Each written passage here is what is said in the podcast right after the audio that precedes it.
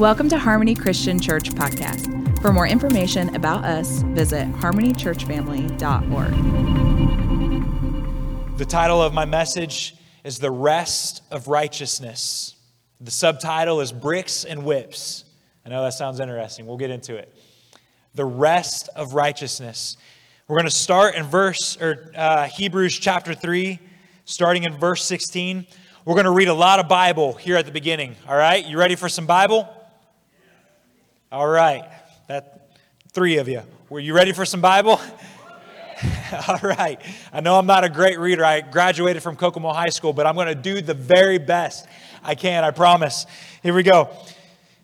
Hebrews 3, starting in verse 16. I'm reading out the, the New Living this morning.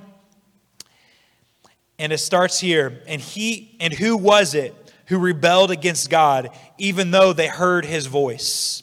Wasn't it the people Moses led out of Egypt and who made God angry for 40 years? Wasn't it the people who sinned, whose corpses lay in the wilderness? It's going to be an encouraging message this morning, starting off strong.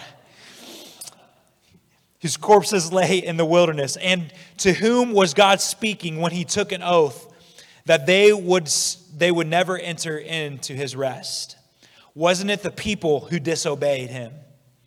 See, so we see that because of their unbelief, they were not able to enter into his rest. Starting in chapter 4, God's promise of entering his rest still stands. So we ought to tremble with fear that some of you might fail to experience it. What a weighty, weighty verse right there. God's promise of entering his rest still stands. So we ought to tremble with fear that some of you may fail to experience it.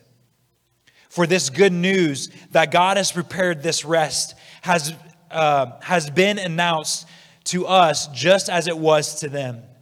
But it did them no good because they did not share the faith of those who listened to God. For only we who believe can enter into his rest.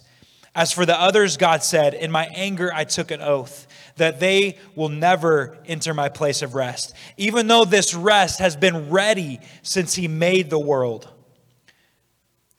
That's a powerful statement there. Even though His rest has been ready since He has made the world, we know it is ready because of the place in the scriptures where it mentions the seventh day. On the seventh day, God rested from all His work. But in the other passage, God said, They will never enter into my rest. So God's rest is there for people to enter. But those who first heard this good news failed to enter because they disobeyed God. So God set another time for entering his rest. And that time is today. That time is today. God announced this through David much later in the words already quoted. Today, when you hear his voice, don't harden your hearts. Now, if Joshua had succeeded in giving them this rest, God would not have spoken about a day of rest still coming. So there is a special rest still waiting for the people of God. For all who have entered into God's rest have rested from their labors, just as God did after creating the world. So let us do our best to enter into rest. But if we disobey God as the people of Israel did, we will fall. This is probably the most familiar uh, verses in chapter 4. For the word of God is alive and powerful, it is sharper than the sharpest two edged sword. Cutting between soul and spirit, between joint and marrow, it exposes our innermost thoughts and desires. Nothing in all creation is hidden from God. Everything is naked and exposed before his eyes. And he is the one to whom we are accountable. So then, since we have a great high priest who has entered heaven, Jesus, the Son of God, let us hold firmly to what we believe. This high priest of ours understands our weaknesses, for he faced all the same testing we do yet he did not sin. So let us come boldly, church, let us come boldly before the throne of grace. There we will receive his mercy and we will find grace to help us when we need it most, when we need it most. Father, I thank you for your anointing that is here today. I thank you for your presence. God, I pray that your word would come today and pierce our hearts. God, that we would be pierced with the revelation of righteousness today. God, that we'd be able to enter into rest, the rest that you promised us. God, may my speech, my preaching not be with persuasive words of human wisdom this morning, but in demonstration of the Spirit and power, that our faith would not be in the wisdom of men, but in the power of God. Come, Holy Spirit, and breathe on your word today. In Jesus' name I pray. Amen. In Hebrews 3, chapter 3, and chapter 4, the writer of Hebrews, which is more than likely Paul, is using the story of the Exodus of Israel as a metaphor to tell us, to, to, uh, to show us the climate that many of the church, many in the church find ourselves in. And uh, if you don't know the story of the Exodus of Israel, or maybe you need a refresher, let me just share a little bit of that with you. Israel, the people of Israel, uh, had lived in Egypt and they became captives of Egypt. And for 400 years, the Israelites were slaves in the desert sun and the desert sand. They were slaves making bricks for Pharaoh for 400 years. Can you imagine that? 400 years, which means that there are generations of Israelites who knew nothing but a life of slavery. For 400 years, they were slaves.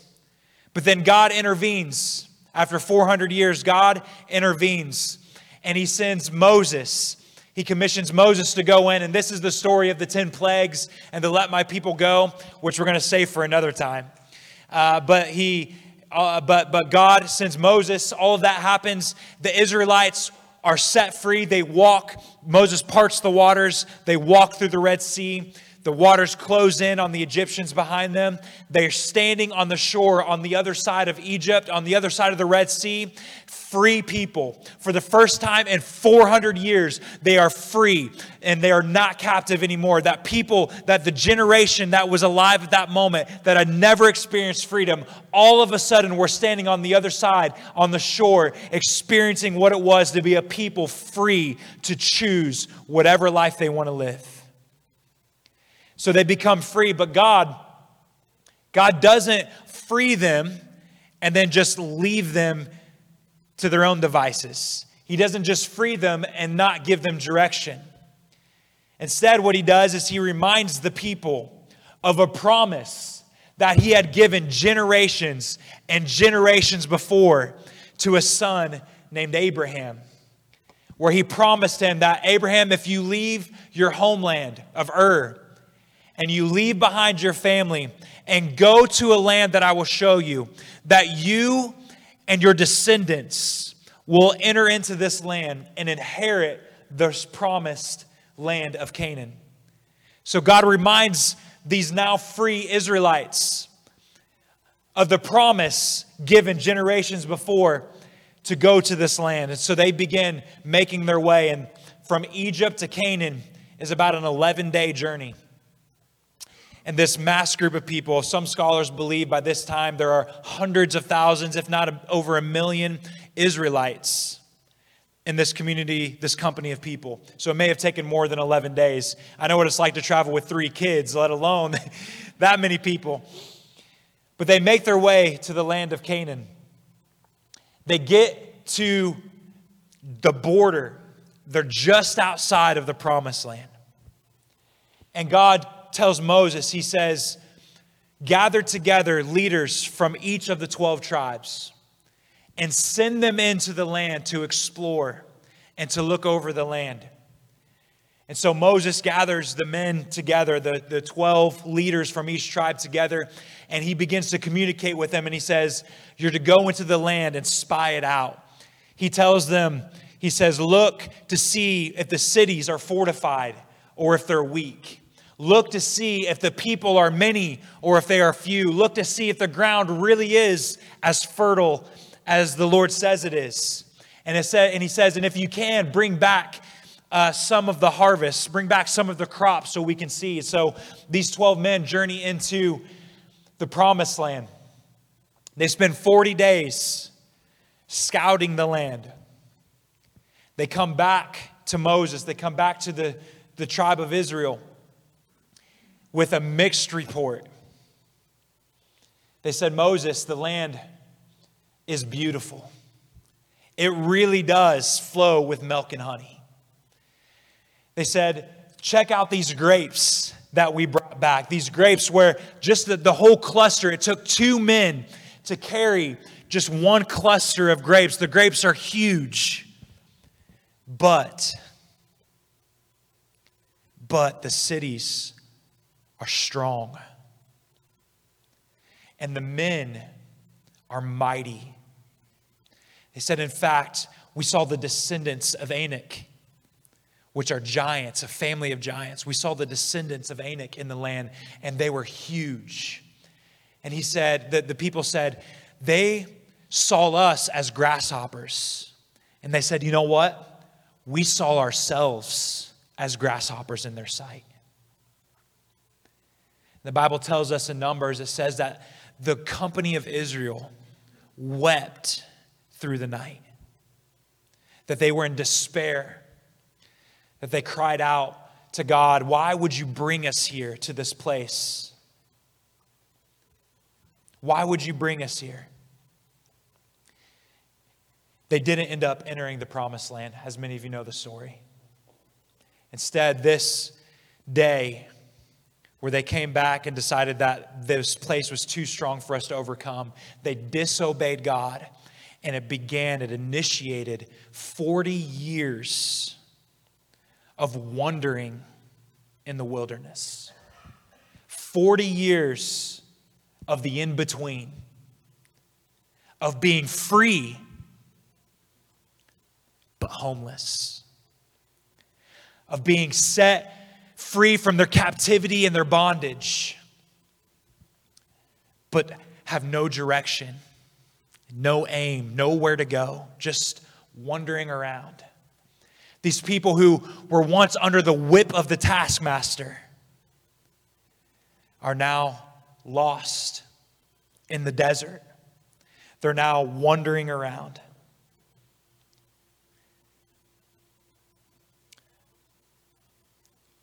They're no longer under the whip of the taskmaster, but, but they're still, they're still not able to enter into rest.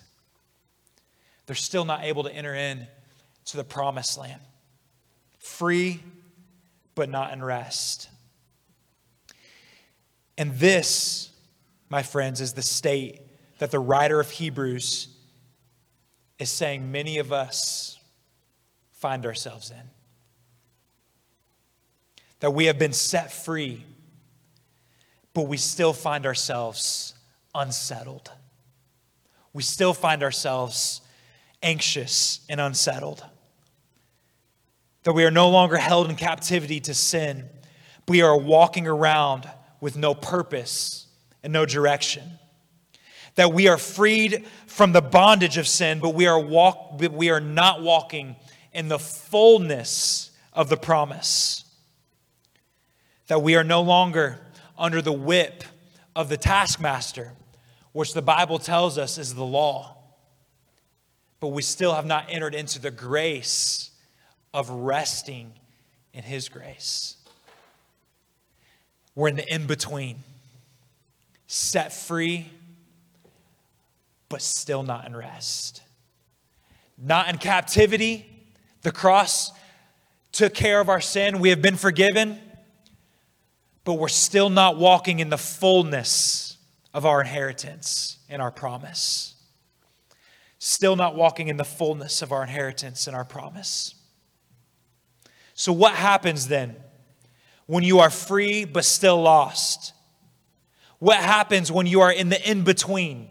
When you are in that tension of being set free, not in bondage, you don't have a master anymore, but still not into the inheritance? What happens when you are wandering around aimlessly in the desert? You end up drifting back into a slavery mentality. You drift back into a slave mentality. It shows us, tells us in Numbers chapter 14. I don't think I have the scripture back there, for you, Cameron, but Numbers chapter 14, let me just read it a little bit to you. Numbers chapter 14 says in verse 2, it says, And all the children of Israel complained against Moses and Aaron, and the whole congregation said to them, If only we had died in the land of Egypt. Listen to that. They would have rather died in Egypt. They would rather have died in Egypt than enter into the promise. Or if only we had died in this wilderness. Why has the Lord brought us to this land to fall by the sword, that our wives and our children should become victims? Would it not be better for us to return to Egypt? So they said to one another, Let us select a leader and return to Egypt. So their solution to the problem was to revert back into slavery. They said, you know what, this isn't worth it. Let's just go turn ourselves back over to Pharaoh. Let's go ahead and just give ourselves back over to Pharaoh. Let him put us in the handcuffs again. Let him put the whip back on our back. I'd rather make bricks all day long than be free and enter into the promised land. So, what happens when you are in the middle and the in between? What happens is we revert back into a slave mentality. That we are more comfortable being slaves in Egypt than we are being free in the promised land. The Israelites were free, but they wanted to go back to Egypt after seeing the promised land. It was more comfortable for them to be slaves in Egypt than free men in the promise. They would rather make bricks with a whip on their back than swim in pools of milk and honey. Because bricks, listen, why, why would that be? Why would they want to go back? Because bricks and whips were all they knew for 400 years. Bricks and whips were all they knew for 400 years. Why would they so quickly be willing to run back to Pharaoh? Because for 400 years, let me remind you again, this entire generation has knew nothing but slavery, and they were more comfortable in their captivity than they were in their freedom. They were more comfortable in their captivity than they were in their freedom. And here's what I believe the writers of Hebrews is trying to tell us today. That sometimes I think we're more comfortable identifying as sinners than we are as the righteousness of God in Christ Jesus. It's much easier for us to identify in our failures and our mishaps and identify ourselves by our mistakes than it is for us to declare, I am the righteousness of God in Christ Jesus. What's funny though is Jesus has no problem at all telling us that we're righteous. Jesus has no problem at all telling us that we are holy and without blame in his sight. He has no problem telling us at all that we are now without spot or wrinkle in his sight. But for some reason, it's difficult for us to accept the fullness of the promise, and instead, it's easier, uh, easier for us to drift back into that slave mentality that I am just a sinner doing my best to get through this time on earth. And pray, I pray that God will forgive me enough that I can just make it to heaven, that I can just crawl through the pearly gates. And it's more easier for us to identify that we are sons of Adam than we are sons of Yahweh God. Romans chapter 5, it's easier for us to identify with Adam than it is for us to identify with Jesus. That it's easier. We would rather the bondage of sin than swimming in the righteousness of God. We have the promised land before us, but just like the Israelites, we are still more comfortable in Egypt with the bricks and the whips. What are, I keep saying that, bricks and whips. What are bricks and whips? The bricks represent our works mentality. That if I do enough, strive hard enough, give enough, battle sin enough, then I will finally earn God's favor. Only one problem with that. Ephesians chapter 2 says, It is by grace that you have been saved, not through works, lest anyone should boast. It is by grace, it is a gift from God that you have been saved. It is his righteousness that is given to you. I love this analogy that I heard. You know, in the Old Testament, when the lamb was brought before the priest to be inspected, they always inspected the lamb and they never inspected the one the lamb was being sacrificed for that your righteousness is a gift to you. That when God inspects us, He doesn't look at our righteousness, which is as filthy rags. Instead, He looks at Christ's righteousness and attributes His righteousness to us. That today you are the righteousness of God in Christ Jesus. Let me go a step further and say this you are as righteous now as God is today. That's a big statement. Right now, there is not a person in here who is more righteous than another person. Not one person in here is more righteous than another person other than Jeff Meyer. Maybe he's got us beat just a little bit. There's not one person in here that's more righteous than another. What does it say? You are the righteousness of God. Of God, meaning he can't get any more righteous than what he is right? And it says, You are the righteousness of God in Christ Jesus, which means the righteousness that He has, you have right now. Right now. In your sin and your failure, when you when you are in Christ, He looks at you and says, I, I don't see that. I see the Lamb. I see his righteousness. I'm inspecting the Lamb, and he is perfect and he is righteous as I am righteous. And when I look at you, I see the Lamb. I don't see your mistakes, I don't see your failures. I see the righteousness of God in Christ Jesus. What, is, what does that even mean? Dikaiosune is the word for righteousness. What it means is to be as you ought to be. That the, to, the, to be as you ought to be, that right now, as you are, wherever you are in your life, when you are in Christ, you are exactly where you are supposed to be. You got to do the other side of that. What is sin then? Sin is hamartia. You break that up in the compound word. The word starts with hey or ha, which is a negative word, which means without. Then meratos is the second part, or however you say it, which means form, which means sin is to be without form. It's a it's a, a um, it's giving off the image of being somebody who is who is um, distorted and with a distorted image. So, so when you're in sin, yes, you have a distorted image, but when you are in righteousness, you are exactly who you ought to be. And you are the righteousness of God in Christ Jesus. You are the righteousness of God in Christ Jesus. And what the bricks do is they tell us we've got to do all of these things. We've got to work. We've got to pray. We've got to make sure we're at church every single Sunday. We better lift our hands in worship. We've better give our, give our money. We better do all of these things. All of those things are wonderful. They're great. They're good. We should be doing all those things. But none of them, none of them make us righteous. None of them make us righteous. I love what James says. James says, I will show you my faith by my works. What is James saying there? He's saying, Works didn't get me here, faith did. But you better believe that my faith will produce the works. The works don't get you there. But you better believe when you are in Christ, when you are righteous, when you are exactly who you ought to be, you're going to begin walking how you're supposed to walk.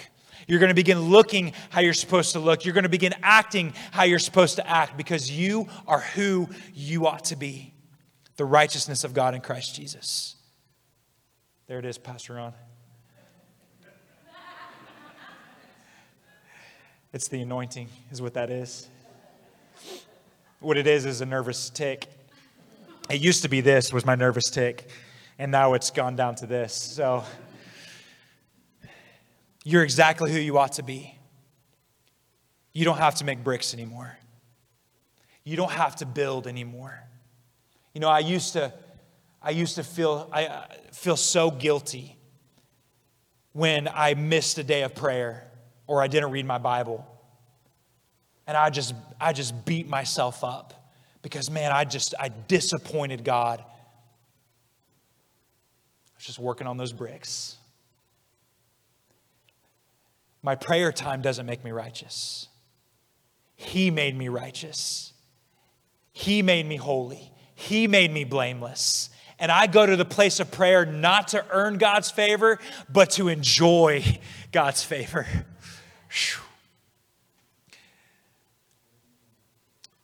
I go to the place of prayer to enjoy his favor. I come to church not to be accepted by God. I come to church to surround myself with a community of believers and to honor the same God that we worship who has made us righteous. We got to stop building bricks. We got to stop working for our salvation. You are holy now. Now. The next one's the whip. You got bricks and you got whips. That was the Lord right there. Bricks and whips. I, I'm not Dr. Seuss. I don't normally rhyme like that. Bricks and whips. The whip is the discipline we put ourselves under to keep ourselves from sinning. The whip is in the hand of the taskmaster, which is the law. This is what the whip does. If I could just follow the rules, if I could just cross every T and dot every I, I would finally walk in righteousness and I would feel better about myself and be able to enter into that place of rest. If I could just keep the rules, if I could just do everything right, if I can just make myself feel a little more guilty when I sin next time and beat myself up a little bit more and if I can just set boundaries around myself a little bit more, a, a, few more things, then I could finally walk in righteousness. If I could just feel the whip on my back a little bit harder, then I would be able to set and walk the straight and narrow. And here's what I want to ask you this morning How is that working for you? How is that working? I can take you back to a teenage boy who struggled with pornography. I'm the teenage boy, by the way.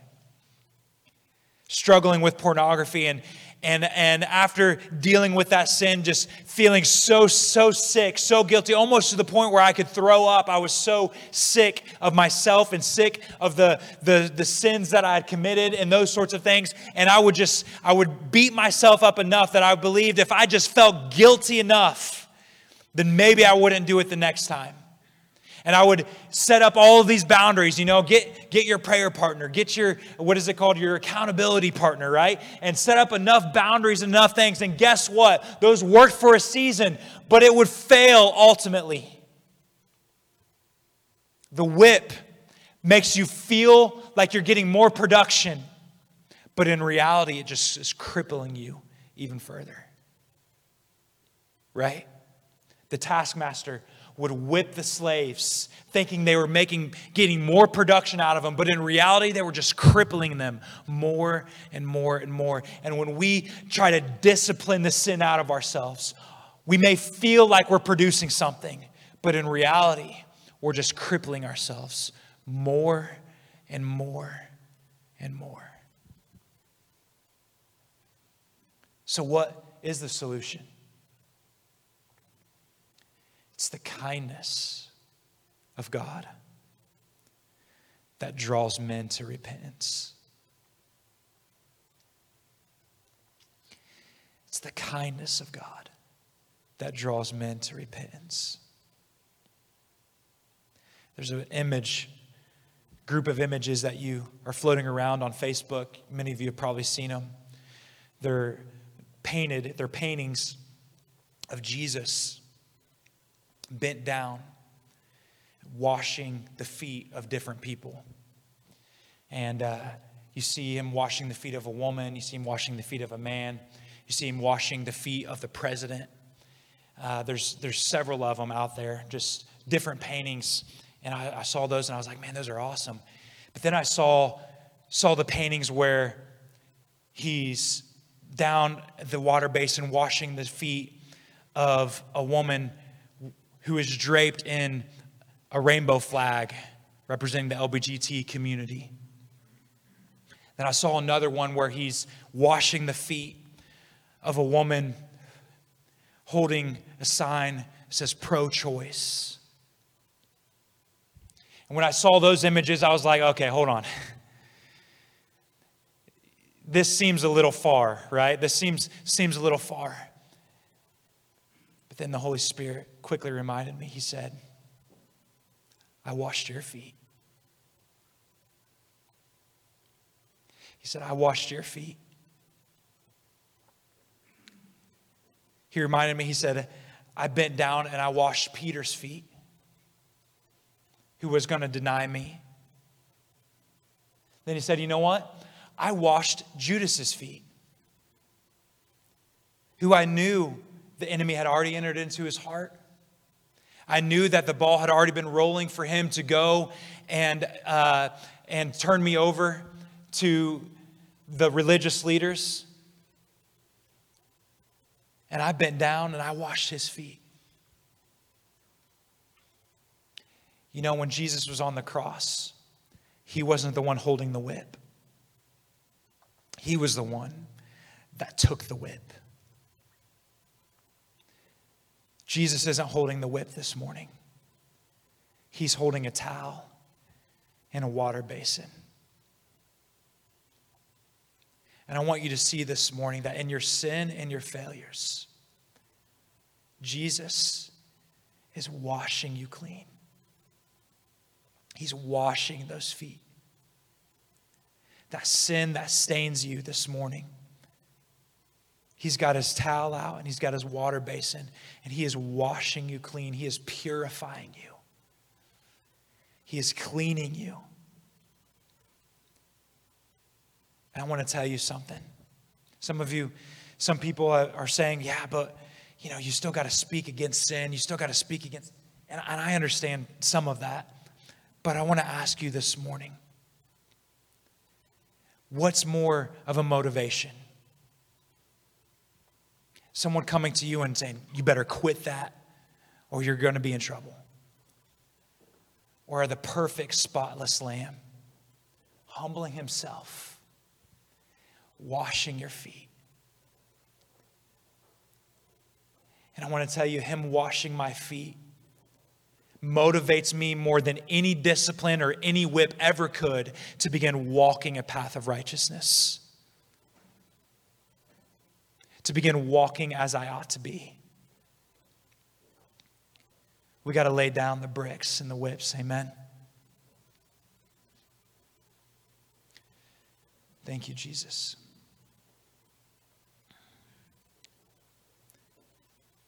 the whip, bricks and the whips mentality will keep you from the promised land of rest. Hebrews 3, I'm almost done. Hebrews 3, verse 18 tells us that God took an oath that he would not allow these people to enter into the place of rest. Why does he say that? I believe he says that because God, in his goodness, will not allow you to be settled with a slave mentality. He will not allow you to be settled with a slave mentality. We're going to get into this, this passage way deeper, even more next week. But, uh, but those 40 or those, those Israelites, every one of them, except for two, had to die in the wilderness before they entered into the promised land.